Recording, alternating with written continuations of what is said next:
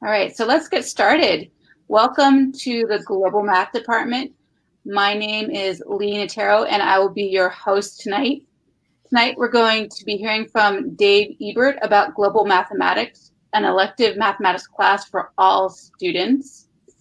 Uh, would everyone please introduce themselves in the chat window, telling us what you teach, where you teach, and what your Twitter handle is, if you have one.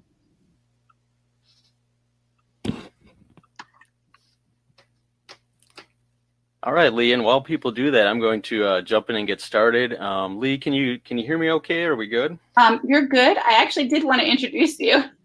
oh yeah, okay, go ahead. Yeah, I, I thought I'd start by introducing myself while oh. people uh, were doing the same. Nope, I will. I will uh, introduce you. So, um, Dave Ebert teaches kids how to do, appreciate, understand, and love mathematics at Oregon High School in southern Wisconsin. He's been teaching students in grades 6 through 12 for over 20 years. And he recently served on the board of directors of the National Council of Teachers of Mathematics. And he also is a past president of the Wisconsin Mathematics Council and has held multiple leadership roles in both organizations. Dave has presented and led workshops for teachers on a variety of topics at the local, state, and national level. And he has won several different awards for teaching. He was recently honored as the Wisconsin Mathematics Council Distinguished Mathematics Educator. So, welcome, Dave. All right, Lee, thank you very much. And thank you to the Global Math Department for inviting me to present. Um, I'm honored that everyone would uh, give up some time to join me tonight. And you know, there's there's so many things going on in our world right now that are bigger than all of us. And it's to me, it's just a reminder that we all need to remember that we teach more than math, that we are more than math teachers, that we're, we're teaching our kids and we're teaching, uh, you know, what, what we're doing is more important than any of us. So, so I'm really excited to get going here. So what I want to share with you tonight, I teach a class at my high school. So I'm a teacher in Wisconsin and I teach pre-calculus and statistics and a course called global mathematics. And so I'm going to share with you, um, some of what I do in that class. Um, and I also, before we start, I'm going to welcome you. So on this cover slide here, I've got my email address. Please feel free to reach out to me. i am willing to share this presentation, any course materials I have, uh, course outline. And when I proposed this course to my school board, I had to uh, to submit a new course proposal. I'd be willing to share that as well and just help you with any efforts you have to either teach a course like this or to um, to um, involve elements of this in your courses. So Lee mentioned that I actually just uh, finished my term on the NCTM board of directors. So just to start, I have a gift for all of you. So if you would like to jot this down, and then if you either join NCTM as a premium member or renew your membership and type in this code at the checkout, it will give you a $20 discount. So this is not just for those in this session, this is for your colleagues, your friends. So feel free to share this. Um, love to get more of you involved with NCTM. Now, before we start, I'm just going to share a quote that uh, that I heard from Sunil Singh about a month and a half ago um, with the Global Math Department presentation that he gave. He said, "To involve people at the deepest level, you need stories and he was he was presenting on utilizing math history to embrace equity, failure, and authentic problem solving. And I'm going to touch on a lot of those themes tonight. So so I really like that quote that we need to involve stories that our math that we teach shouldn't just be the dry mathematics out of our textbook that we need to involve the stories of the mathematics and the discovery of the mathematics and share that with our students. So our outline tonight so we're going to start talking about why even have math electives, and if you're going to have math electives, um, why this one? Why global mathematics? And then I want to share with you a course outline, course materials, and you are w- welcome to ask questions throughout. We're going to be doing some mathematics throughout. So if you don't have it in front of you, everyone's going to need paper and pencil. And I'm also going to ask you to answer some prompts in the chat. So uh, make sure you're ready to go with that. So take a second to grab something to write on, something to write with, because uh, you know what fun is a math presentation if we're not going to actually do some mathematics along with it. Okay, so first thing I want everyone to think about I found this quote, and I want to know if you agree or disagree with this. So, this quote mathematics is often thought of as a culture free subject. Take about 20 seconds to just think about that quote. And then I'd love to hear some of your thoughts in the chat, please. So, think about that quote let's put some thoughts in the chat and then uh, we'll, we'll kind of see what comes comes out of this. It's awesome just seeing all the people jumping in on the chat right now. Also interesting, you know, we've got different levels of agreement and disagreement.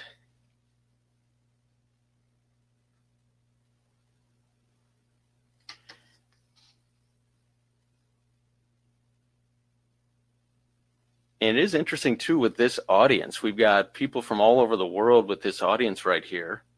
I've asked this question of teachers here in the United States, and I'm sure the responses that I'm going to get here are going to be much different than the responses that we're going to get tonight.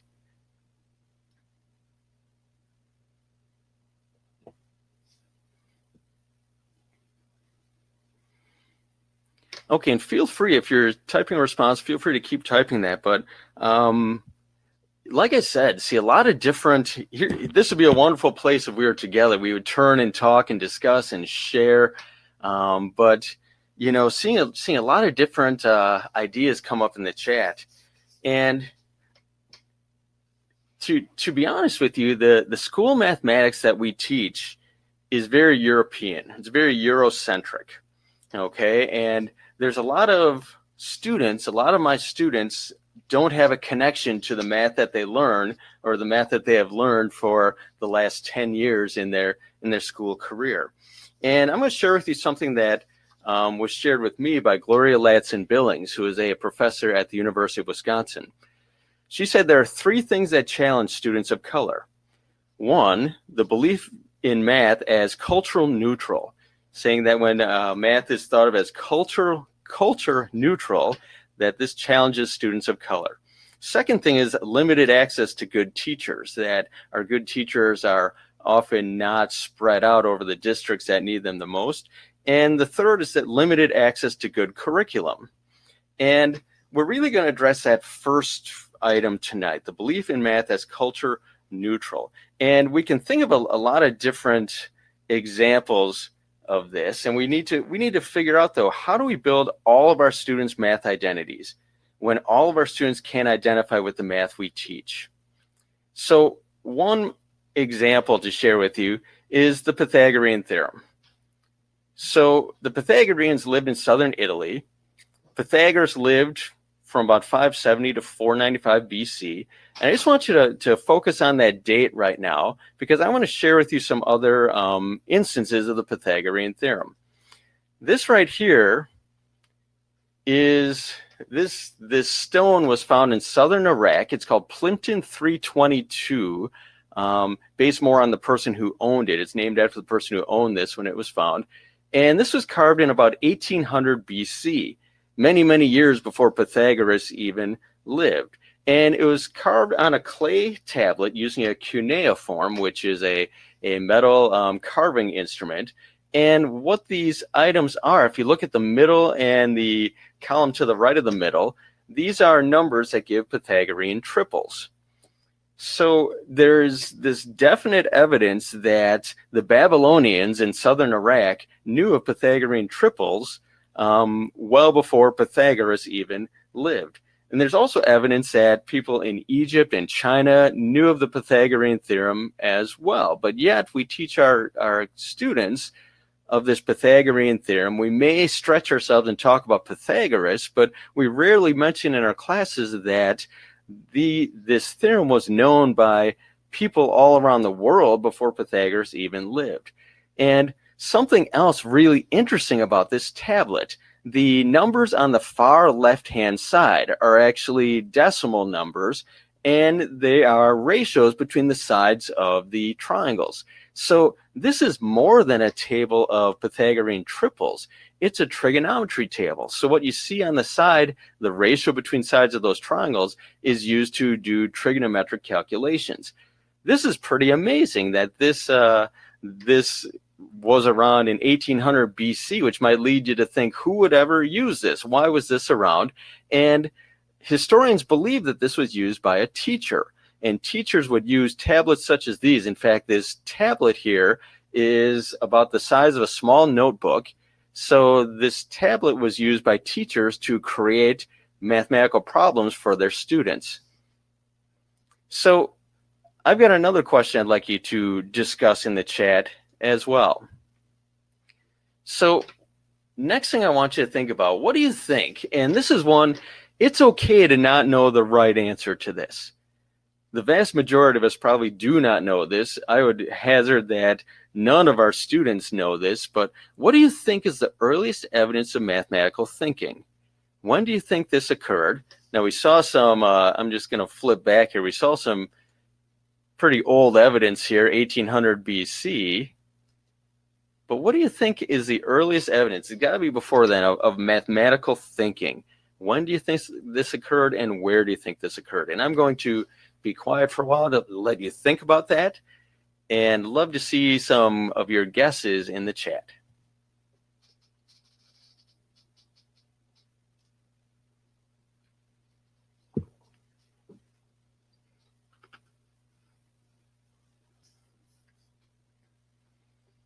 And again, I'm seeing a lot of different ideas coming here.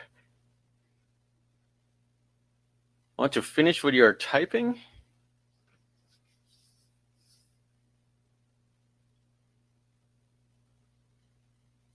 And I did see the answer I'm going to share with you go by in the chat. So let's just go to the next slide here. So this is what's called the Ishango bone. It was found in Uganda and it's been dated to 20,000 BC. And Ishango is the region where it was found. And this bone, this is a this is uh, like a forearm bone of um, let's see here of of some primate. Now, there's actually earlier instances of bones being used to tally to count.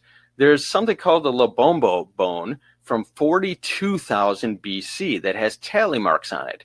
And the mathematical historians will argue with you whether just counting counts as true mathematics or not. So you might say, what does the Ishango bone offer that goes beyond just counting? Well, there's marks on both sides of the bone. On one side of the bone, here's the number of tally marks. So on one side of the bone, the marks go, there's three marks and then six marks. Then a little farther along, there's four marks and then eight marks. And a little farther along, there's five marks and then 10 marks. So 20,000 years ago, someone was thinking about this idea of divisibility, about this idea of doubling. Now, that's pretty exciting, but if you turn the bone over, you'll find something even more fascinating. On the other side of the bone, there's a group of 19 tallies. Then there's a group of 17 tallies. Then there's a group of 13 tallies. And then there's a group of 11 tallies. And the fascinating thing, we, we all recognize these now. These are prime numbers. These are numbers that are not divisible by any number other than one in itself. So whoever was making these marks on this bone was thinking a lot about divisibility. And so math historians will say this is the the first evidence of higher level thinking in mathematics. Now, here's the question then why don't our students know this? Why don't we know about this? We all teach about divisibility, we all teach about prime numbers. Why is this not in our curriculum? Why is this not put up there? And here's something else really fascinating about this. So here is Uganda. Here's the region in the world where this bone was found. And this is really the cradle of all civilization. But in your history classes, when you study Western civilization, it usually starts with Egypt and Greece and Italy. But really, intelligent thought started here in Central Africa. Then it flowed up the Nile to Egypt, and from there it spread throughout the Mediterranean. Now let's think about this. How empowering is this to our African American students to know that all intelligent thought started in Central Africa. And why are we not sharing this with our students? This to me is is you know this is something that we we must be sharing with them because this is something that is just potentially empowering to all of our students. Okay, so let's jump into the presentation. So big question is why why should we offer a course in global mathematics? Or if you're not offering a course, why are we not um, offering more of these global ideas in the courses we teach? So one big reason that we should have a course like this is equity. We currently teach the mathematics of Europeans, and we need to spread that out. We need to um, broaden our idea of what mathematics is. And going back to a question I asked before, how do we build all of our students' math identities if we teach nothing but European mathematics? Okay, a second reason why we should teach a course like global mathematics is we need to reevaluate our curriculum through a social justice lens rather than a college and career lens. You know, the college and career lens is great for a number of our students but it it doesn't hit every one of our students' needs. Third reason why we should teach a course like global mathematics is that not every student needs the same learning pathway to achieve the same goals. Plus, not our, all our students have the same goals. There's a lot of discussion nationally about Algebra 2 right now. And is Algebra 2 really necessary for all students? Is this a need that all students have? And I'd argue that for a college um, stu- our college bound students, yes, perhaps they should get in an algebra two kind of class. But for those not, um, maybe something like global mathematics would fill their needs in a different way. And you think about other other subject areas. In my school's history department, in my school's English department, in my school's science department, students can take electives. Their first couple years, they all take the same courses, and then their junior and senior years, they can elect which courses are interesting to them and which courses fit their their future needs. Math, we have this progression of algebra, geometry, algebra 2, pre-calculus, calculus, and offering some electives like global mathematics gives students something that fits their needs much better. Okay, fourth reason we should offer something like global mathematics is because we all need to expand our thinking of what mathematics really is. And back in 1989, NCTM released their standards and said, "This is what math is. It's problem solving. It's reasoning. It's it's making connections. It's communicating." And you think about this was, you know, this is like 30 plus years ago now, and our classes are still really focused on algebra, geometry, algebra 2 and we need to think of math a little bit differently. All right, fifth and final reason we should offer courses like global mathematics. NCTM just released a book within the past couple years called Catalyzing Change. And when I read this book, it it you know, I was smiling, I was kind of jumping off my seat and it, it really verified the work I did in creating this course because in Catalyzing Change it says that that our students need to understand and critique the world and experience the wonder, joy, and beauty of mathematics. And this is often missing in our curriculum, and this is something that um, you know we can all bring to our classes. So I'm just going to bring some quotes from that book, and you'll notice that Lee put a website in the chat. If you're interested in getting that book or looking into it more, um, check out that website. But some quotes from the book, and this is early on in the book says it is critical that all students study other mathematics beyond these essential topics. And I think the keyword there is beyond. You know, we need to look beyond the essential topics that we currently teach and recommendation that students have four years of continuous engagement in mathematics at high school. Here's another quote from early in the book. The pathway of courses that students follow will vary and should be based on students' interests and, and aspirations. So this sounds a lot like moving away from that Algebra 1, Geometry, Algebra 2 sequence. Another quote from the book High school math empowers students to expand professional opportunity. Yes, I would argue we do a good job at that.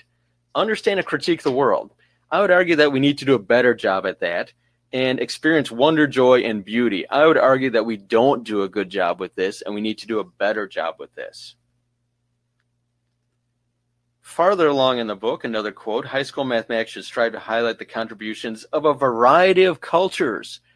Imagine that, not just Western or not just Eurocentric contributions.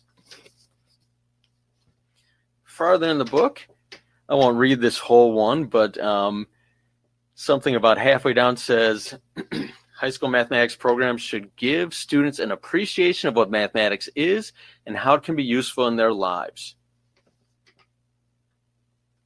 All right, one last quote from this book, and then we'll move on.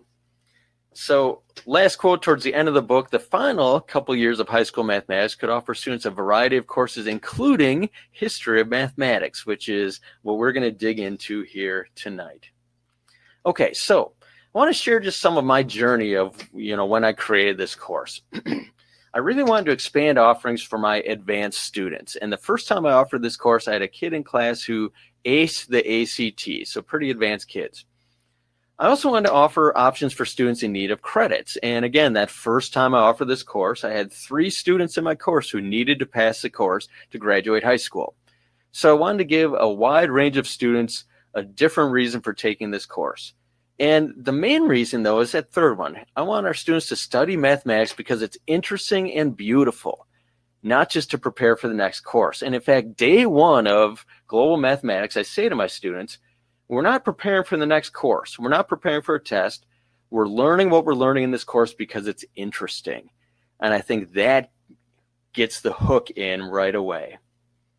So when I first started thinking about designing this course, I looked at some other things going on in Wisconsin. So Wisconsin, where I teach, has a global education certification. And my own high school has a global education achievement certificate. So students earn eight credits in a bunch of global related courses, like their foreign language courses. We have a Go Global course where students travel around the world. We have uh, international marketing, global art, global cuisines, and of course, global mathematics. So, so if students take eight total credits in these courses, they earn a certificate along with their diploma when they graduate. All right, so starting to pull some materials together for this course. Here's some resources that I that I dug into. And this resource here, this was the number one resource I used, and this was actually the textbook I used when I was um, when I took history of mathematics in college. There's some other good resources here too. That second resource, rethinking mathematics. So um, Gutstein and, and Peterson talk about the three C framework for math knowledge the classical framework, which is school math, the community framework, which is what is used outside of school, and the critical framework, which is looking at social injustices. All right, some other resources I used.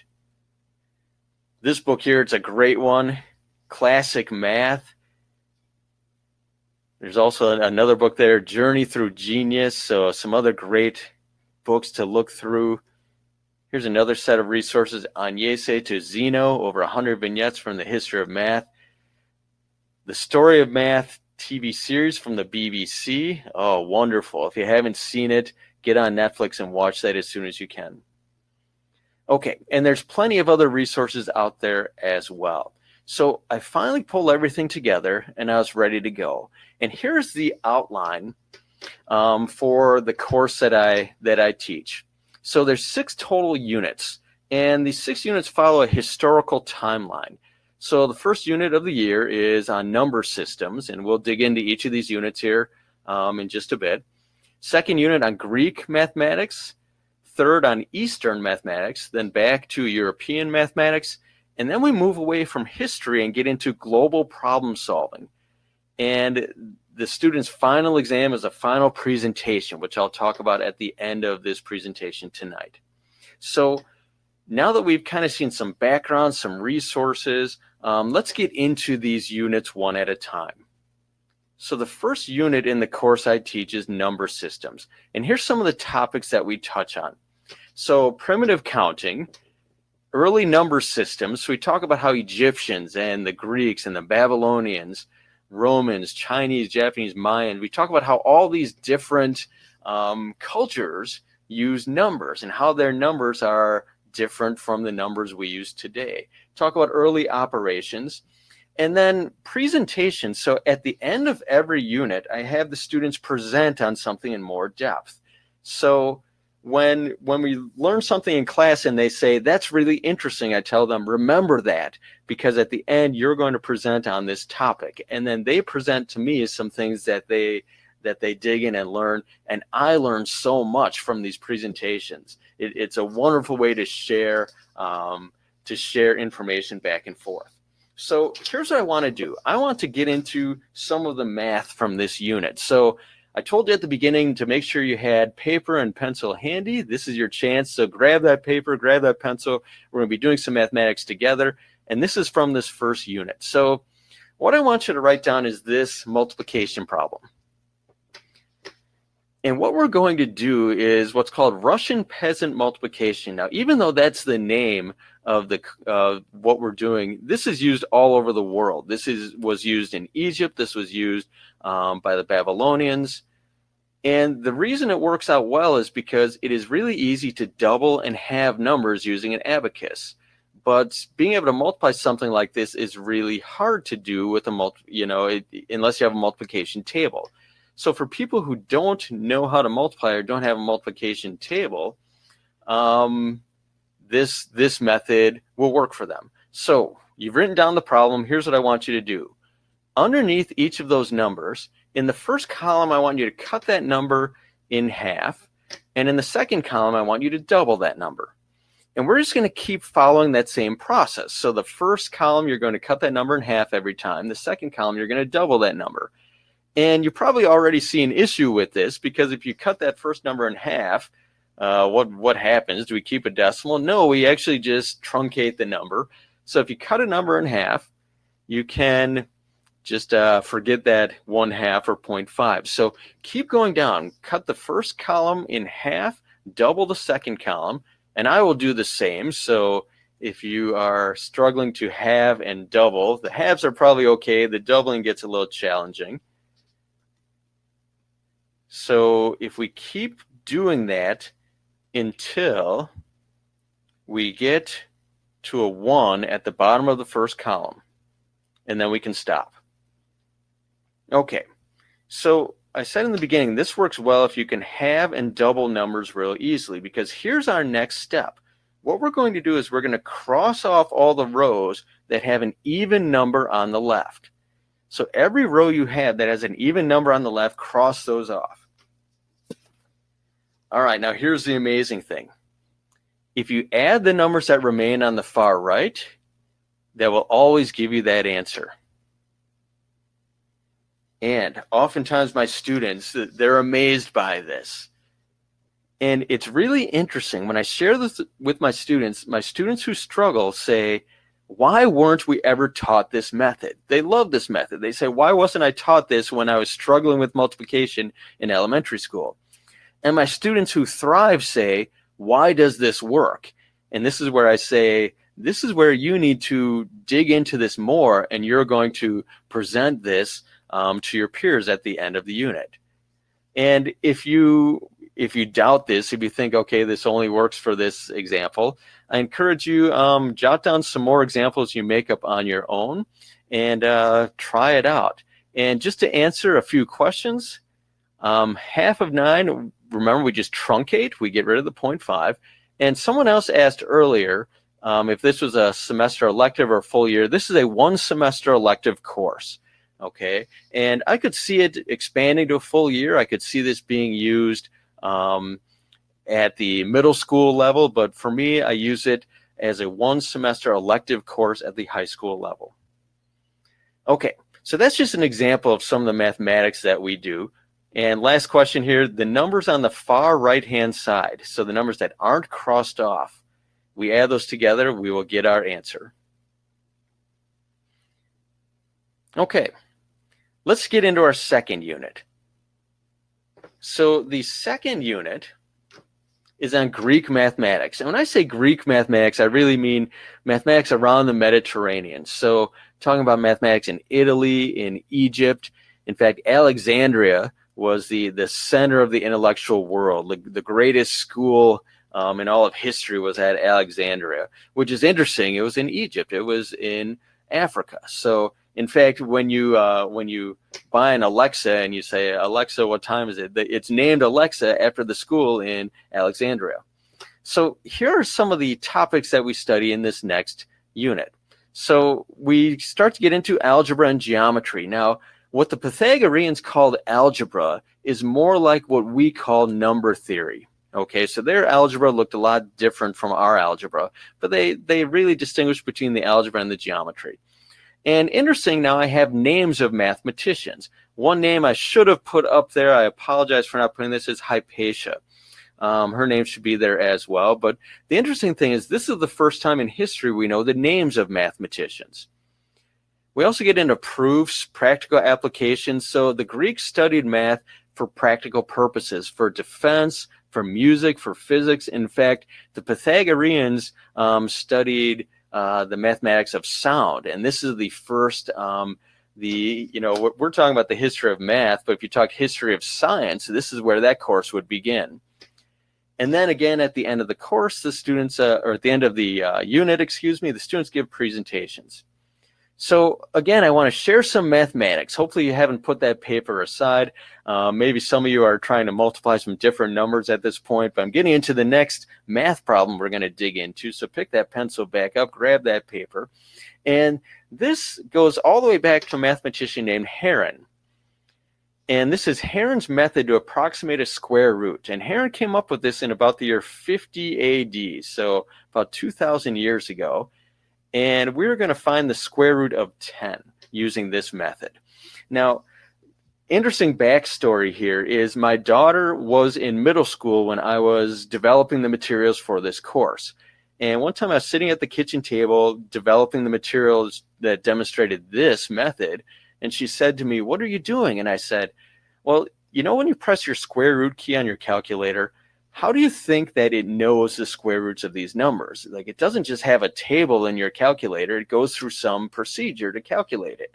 And I said, I'm going to share with you the procedure that your calculator may use. And it was developed 2,000 years ago by a guy named Heron.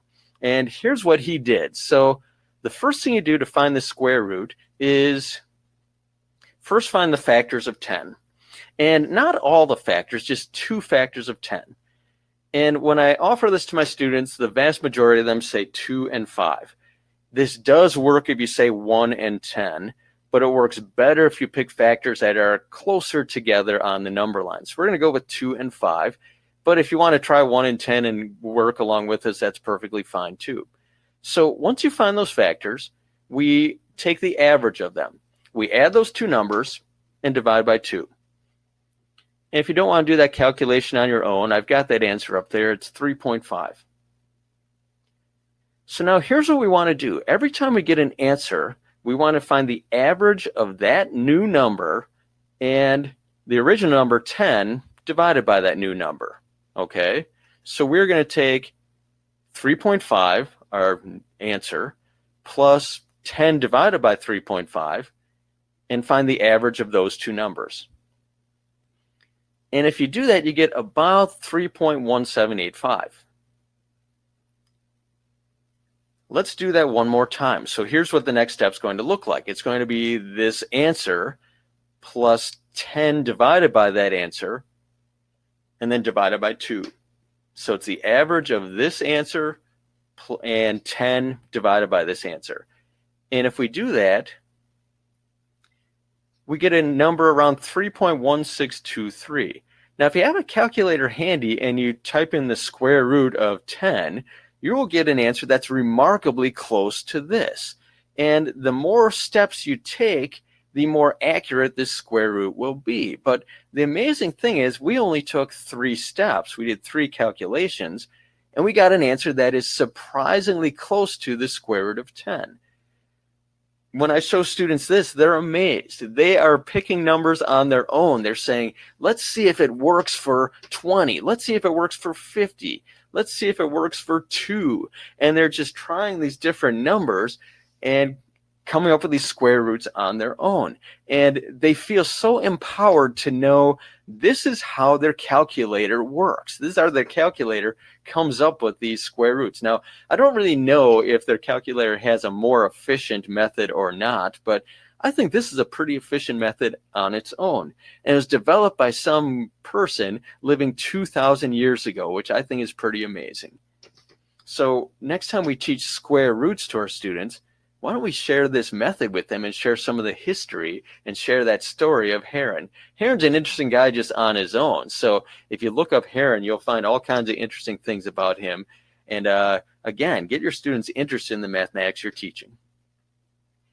Okay, so first unit was on different number systems. Second unit was Greek mathematics.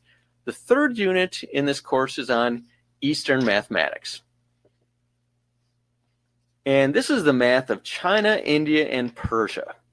And the interesting thing about studying this region of the world is that we know that the people in these countries traded with each other. And the reason we know they traded is because of math, because every time there's some new discovery in China, you'll find evidence of that discovery in India about 25 to 50 years later. Anytime there's something new in India, you'll find that evidence of that discovery in Persia 25 to 50 years later. And anytime there's something in Persia, you'll find it in India. So there's there's this trade route between the three nations, and we know that they're trading and talking to each other because of math. We also know at this time that Europe is not trading with these people because this is the time, this was the dark ages in Europe. So there was no new mathematical growth for over a thousand years in Europe. Nothing new going on basically the European nations were fighting each other. They weren't uh, devoting time to uh, new math or scientific discoveries, but Asia thrived at this time. So mathematics just exploded in Asia at this time, and and some things that they developed were the decimal system, negative numbers, which were initially developed as profits and debts they developed the Pythagorean theorem, put it in quotes there because obviously not named after Pythagoras. Pascal's triangle, we have evidence of that hundreds of years before Pascal lived in, in India and in China. They used algebra, they used trigonometry. They were the first to develop an idea of zero and an approximation of pi.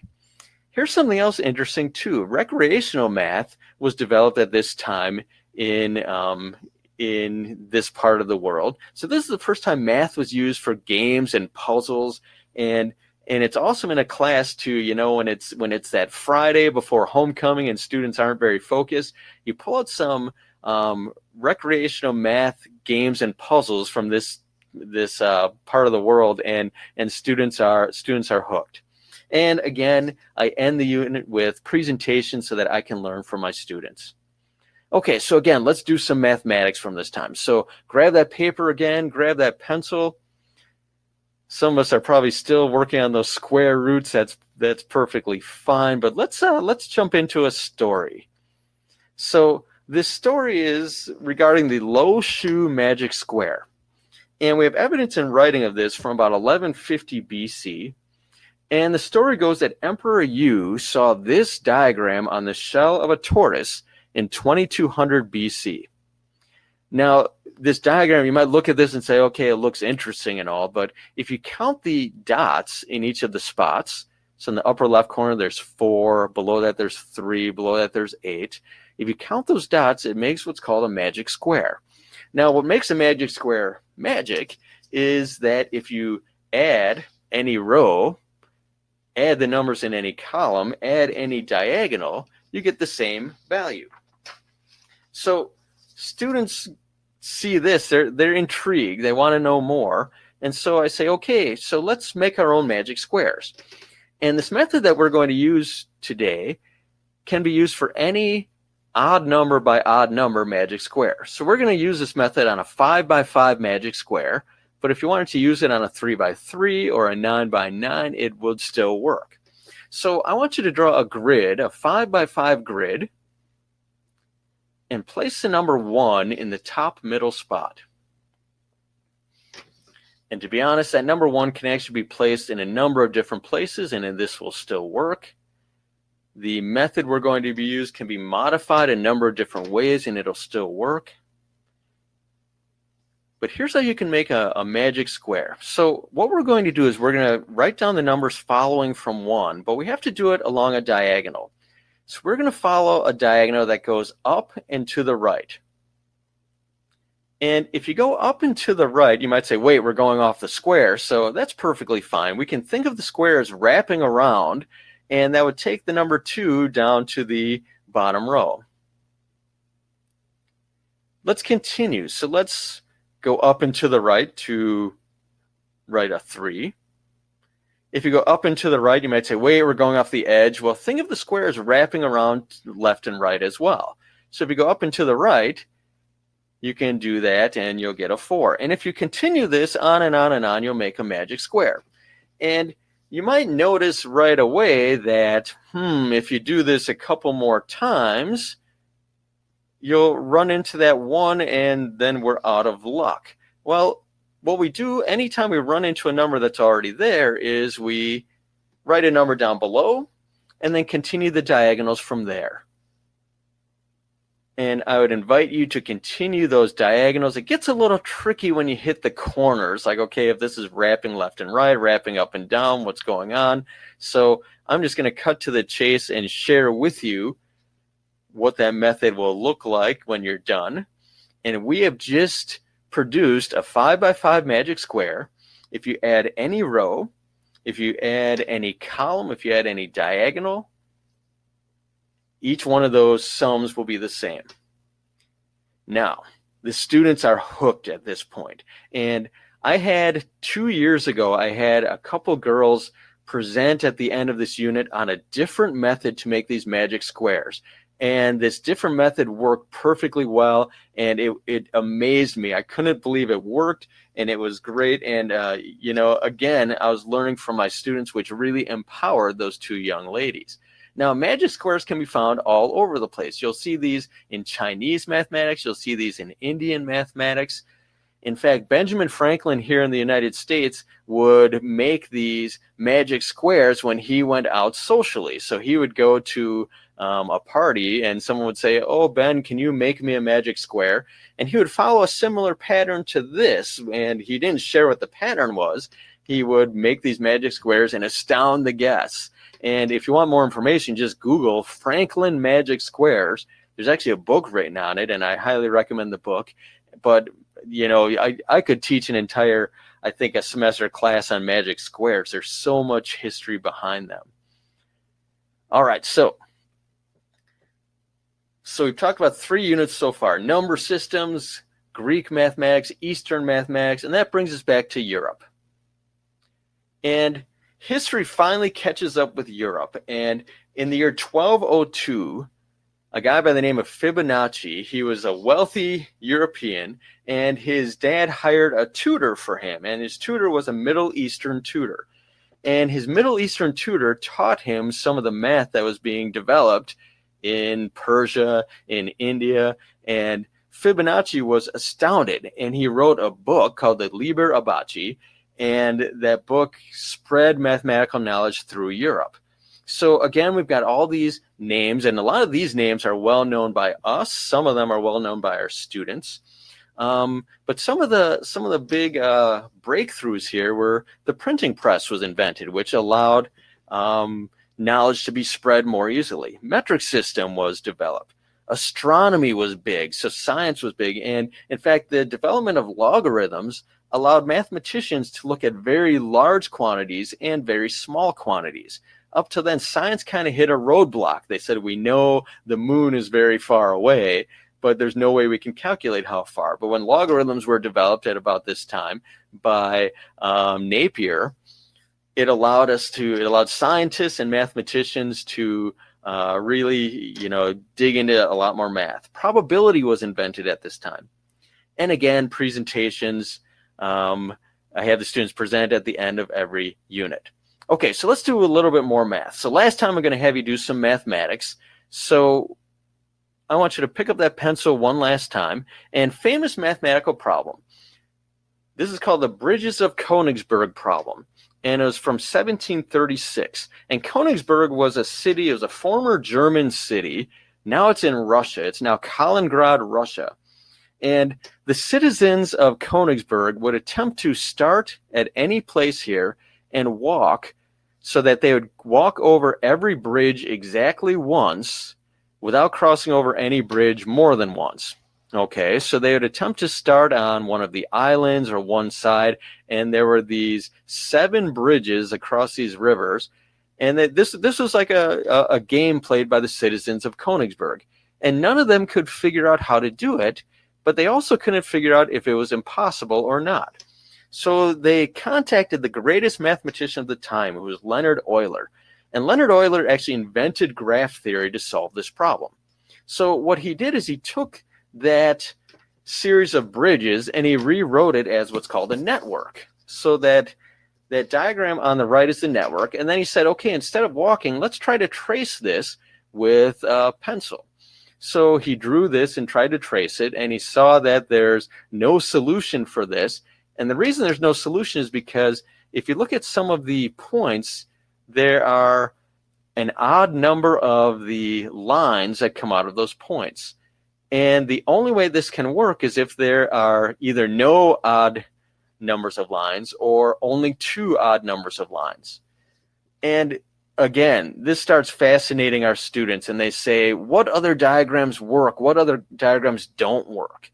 And they start developing their own. They start looking at ones. I tell them, try to challenge your friends. Make one that your friend can't trace. Make one that you can trace, but your friend can't trace. Now, one interesting thing, if you look at the lower right hand diagram, this is not something uh, from Euler, from Königsberg. This is actually what's called a Shango network. It's from the Congo. So, um, children in the Congo make these kind of diagrams with their fingers in sand. And they try to make the biggest, most intricate ones. And if you look at this, there's two points on that diagram that have an odd number of intersections. So, yes, this can be created. And the interesting too, thing with this too is for my class, one of the biggest weaknesses of my course is that um, there's not enough on African mathematics and there's not enough on Euro, or excuse me, on female mathematics. And two big reasons for that. African mathematics is lacking because in Africa, they, they really use an oral history. So there's not much writing on their mathematical discoveries female mathematics is lacking because for centuries females were shut out of uh, of university level mathematics. So unfortunately, you know that that um, makes it hard to bring in African and female mathematics. So I'm always on the lookout for more, and this diagram is just a wonderful example that I can bring into my course. Okay.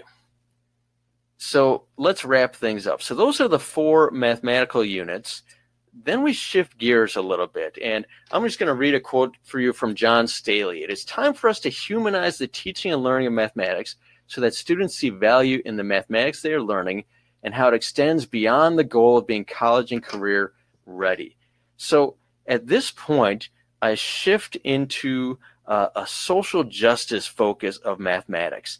And the fifth unit in my course, we solve some global projects. And I took this matrix from something called EdSteps. And the four steps to solving a global project is to identify an issue, weigh relevant evidence, analyze, integrate, and synthesize evidence, and develop an argument. And these four steps sound very mathematical to me. Even though EdSteps developed these for solving global problems, they're very mathematical. And I tell my students the math of today is used to solve the problems of today.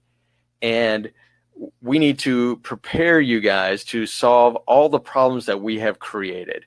And so some of the sample projects, so I, I basically find articles from my newspaper. And one article I found in the past year was talking about how a group was um, was they basically created this nonprofit to supply solar panels to people in the Congo. Another newspaper article from a couple years ago, there's a, a Native American um, reservation near where I live, where when the students or when the, the residents there turn 18 years old, they get money from the casinos on that reservation. And there's we have a little debate, and people uh, look at some of the mathematics between should they get all that money at once? Should that be invested for them? What would be a, a better way to get them that money? And then just a simple question should I buy an electric car? This is something that we can uh, study as well. And depending on the time we have left, we do at least one sample project together. Um, I've had years where I've done all three. Not not not sure why some years we kind of go through things quicker than other others. But then once we do a project together, or at least one project together, then their final project is that they need to select a topic of their own, select some world problem, and solve it using mathematical thinking. And this is an example of some of the projects that they have come up with. And if you read through this list, some of these are very timely right now. You can tell some of these were more timely in the past couple years and were on their minds. I, I know already next year when I teach this course again, we're going to look at topics like um, patterns of disease, COVID 19, defunding the police. Um, we can look at car financing, school funding, so many different social issues. And this really empowers our students to do projects on things that they are interested in. And I tell them their their job is to um, go off and solve these problems. That we are counting on this generation of students to solve all of these problems. So I want to save a little bit of time at the end for some questions. Actually, a, number of questions have scrolled through already, but I want to share one last quote. And I want just this is the last message I want to send send you off with. Not sharing diversity in our classes not only hurts our children of color, but also our students who don't ever learn the whole picture and the true story. So whether this is a course you can offer in your school or whether you can take some of these ideas and integrate them in, in what you're teaching, I, I firmly believe that it's very, very important that we share global mathematics with our students as much as we possibly can. All right. I am very, very willing to stick around as long as you guys have questions, but you are all free to send me an email you're all free to that. That's my school website there. I have my class materials on that website. So if you go to that site, you can find the materials I use when I teach the class. Um, my Twitter handle is there. So feel free to contact me. You know, I'm, I'm very, very excited when I teach this course. I'm very, very excited to share. And uh, I would love it if if this course or uh, units from this course were taught um, all over the country, all over the world. I would love that. Okay. Yep, and uh, I, I, see one question right away, so sorry to interrupt you, but okay. for the final project, it's their choice. They can choose to work individually or with a group. I tell them once the groups uh, hit about three, though, groups beyond that tend to not work very efficiently together. So I say groups of one to three. Yeah, I was just uh, saying, I think you answered most of the questions um, throughout, uh, but there was some good discussion with people sharing um, ideas uh, throughout the presentation. Um, there was one question about uh, when do you hit up any uh, math history related to Latin America? Um, you know, Incas, Mayans, Aztecs. Um, is that anywhere in one of your units?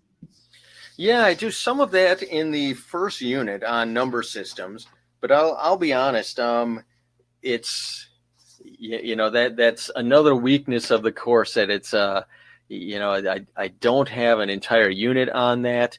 We do we talk especially about the mayan number system and just how uh you know i think it's a fascinating base 20 system and based on the you know the 20 uh you know our fingers and toes that we have and um students students really really get into that. Why do we use a base 10 system? And even talking about the different bases you know there's there's a culture right now in uh in I believe it's a Pacific Islander culture that uses a base 27 system, which which I never knew about, but a student presented on that a couple years ago, and and, and yeah, and I, I digress. So with Latin America, um, really the emphasis is on the uh, the Mayans base 20 system. Um, beyond that, I'd I'd love to hear more. If people have ideas, they could share with me.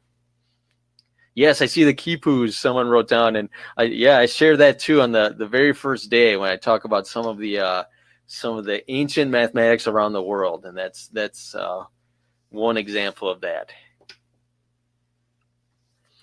All right. Um, yeah. Well, thank you very much, Dave. The the presentation was definitely um, really informative. Um, so I appreciate you sharing your knowledge and your resources um, with us. Yeah, Lee, and thank you once again, and thank you to the Global Math Department for for having me tonight. And uh, I'm going to put out a plug for the Global Math Department because, uh, yeah, if you take a look at all the presentations you guys have archived, it's very, very impressive. So, uh, so yeah, so thank you for all you do with the Global Math Department. Oh, well, no problem. I'm glad that we had the opportunity to share all this uh, work with teachers from around the world. Um, and speaking of around the world and how many people we reach, um, we actually have over 13,000 members actually in our um, list of subscribers. And because of that, uh, I'm having a little bit of difficulty actually emailing the link for next week's presentation because we can only send out 10,000 emails um, in a given day. So I have to figure out how to work around that problem. But I'm going to post the link to next week's presentation in the chat. So if you actually clicked on that link, you could actually go and sign up for that presentation. Um, next week's presentation is titled Math Workshop in Synchronous Online Classes, and the recommended grade level is 3 to 8, and that is being presented by uh, Teresa Wills. Uh, Teresa Wills is actually an online math teacher, and um, she shared some some ideas uh, probably about a month and a half ago, maybe a month ago. Um, and her, her presentation then was awesome. So I'm pretty sure the um, ideas that she'll be sharing next week will be exciting as well. And then just so you know, our final presentation of the school year will be on June 23rd. Um, that presentation had been scheduled for last week, but was moved to this week. So if you already signed up for that presentation, that was scheduled for last week, you do not need to sign up for the one on the 23rd. Um, you'll already have the uh, link to that. So thank you very much for being here tonight. And thank you very much again, David. All right, thank you. And like I said, I'll stick around a little bit if you have specific questions, but uh, you know, very, very, very excited to share anything I might have with you. And Ashwin, I see you're raising your hand. Um, feel free to type any question you have. Oh, it looks like it's about the the about next week, perhaps. Yep. Okay. Yep. If you're registered for next week, that's great. Um, again, the link uh, is here, and we'll be tweeting that out as well. Um, so, thank every thanks to everyone for being here tonight, and the recording will be posted um, approximately 12 hours from now, so you can share that with with others. Have a wonderful evening, everyone. Yeah, and thanks. Honored that you joined me tonight. Uh, we all, we all have different things or better things we could be doing. So really, really happy that uh, so many of you were able to join us tonight. Have a good night or good morning or good day wherever you are in the world, and uh, thank you very much.